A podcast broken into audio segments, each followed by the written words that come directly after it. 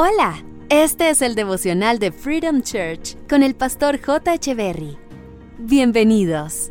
Hey, ¿cómo están? Es un gusto saludarles. Lucas capítulo 11, verso 41 dice, Por lo tanto, limpien el interior dando de sus bienes a los pobres y quedarán completamente limpios. La generosidad limpia nuestro espíritu. El limpiar el espíritu comienza con dejar de ser indiferentes. ¿Sabías que la oración sin la acción es ilusión? Presta atención a esto. ¿Cuántas veces no hemos visto una necesidad y en vez de actuar decimos, voy a orar para que Dios haga un milagro? Y se nos olvida que nosotros somos el milagro que otros están esperando. De seguro si en algún momento de tu vida has dado algo a alguien o has ayudado ante una situación, experimentaste algo en tu interior, esa satisfacción por haber ayudado, por haber puesto un granito de arena. La pregunta aquí es, si se sintió tan bien, ¿por qué dejaste de hacerlo? Si el ayudar a los demás producía descanso a tu espíritu, ¿por qué dejaste de hacerlo? Dice la palabra que la generosidad limpia el espíritu. Recuerdo que un amigo a quien amo muchísimo me dijo una vez que sentía que creía que estaba perdiendo sensibilidad ante la voz de Dios.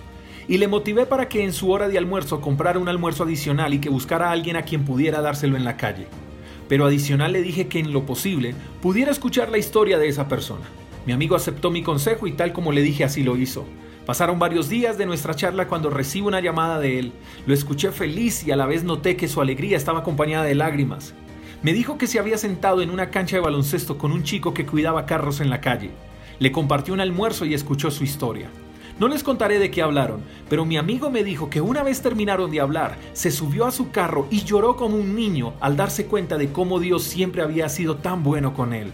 Desde ese día se encendió de nuevo un fuego en su interior y la generosidad se convirtió en algo especial para él. El día que no hace algo por alguien se siente vacío, siente que el día estuvo incompleto.